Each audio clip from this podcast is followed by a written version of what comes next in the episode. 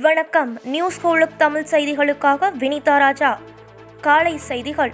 சேலம் மாவட்டம் தலைவாசலில் உருவான ஆசியாவின் மிகப்பெரிய கால்நடை பூங்கா முதலமைச்சர் இன்று திறந்து வைக்கிறார். ஆயிரம் கோடி ரூபாயில் கட்டப்பட்ட ஆசியாவிலேயே மிகப்பெரிய கால்நடை பூங்கா மற்றும் கல்லூரியை முதலமைச்சர் எடப்பாடி பழனிசாமி இன்று திறந்து வைக்கிறார்.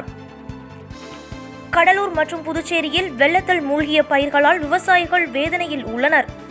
பருவம் தவறி பெய்த கனமழையால் அறுவடைக்கு தயாராக இருந்த நெற்பயிர்கள் வெள்ளத்தில் மூழ்கியதால் விவசாயிகள் கவலையடைந்துள்ளனர். காவிரி வைகை குண்டாறு இணைப்பு திட்டத்தை முதலமைச்சர் எடப்பாடி பழனிசாமி தொடங்கி வைத்தார்.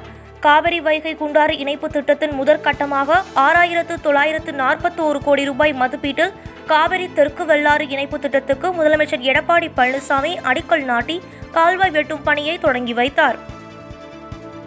பெட்ரோல் டீசல் சமையல் எரிவாயு விலையை குறைக்க வலியுறுத்தல். தமிழகம் முழுவதும் திமுகவினர் ஆர்ப்பாட்டம்.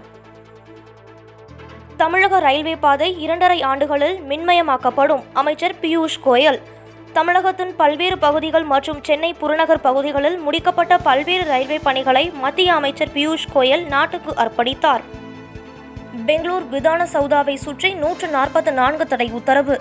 விதான சௌதாவை முற்றுகையிட்டு போராட்டம் நடத்தப் போவதாக தகவல் வெளியாகியுள்ள நிலையில் இன்று நள்ளிரவு பனிரெண்டு மணி வரை விதான சௌதா மற்றும் அதனை சுற்றி இரண்டு கிலோமீட்டர் தூரத்திற்கு நூற்று நாற்பத்தி நான்கு தடை உத்தரவு பிறப்பிக்கப்பட்டுள்ளது. சர்வதேச விமான பயணிகளுக்கான புதிய வழிகாட்டு நெறிமுறைகள் இன்று முதல் அமல் மத்திய சுகாதார அமைச்சகம் அறிவிப்பு. விமான நிலையத்தில் கொரோனா பரிசோதனைக்கு பின் பயணிகள் பதினான்கு நாட்கள் தங்கள் சுய கண்காணிப்பில் இருக்க அறிவுறுத்தப்படுவார்கள் எனவும் பரிசோதனை அறிக்கையில் கொரோனா உறுதி செய்யப்பட்டால் சுகாதார விதிகளின்படி அவர்களுக்கு சிகிச்சை அளிக்கப்படும் எனவும் தெரிவிக்கப்பட்டுள்ளது. மும்பை பங்குச்சந்தை நிலவரம்.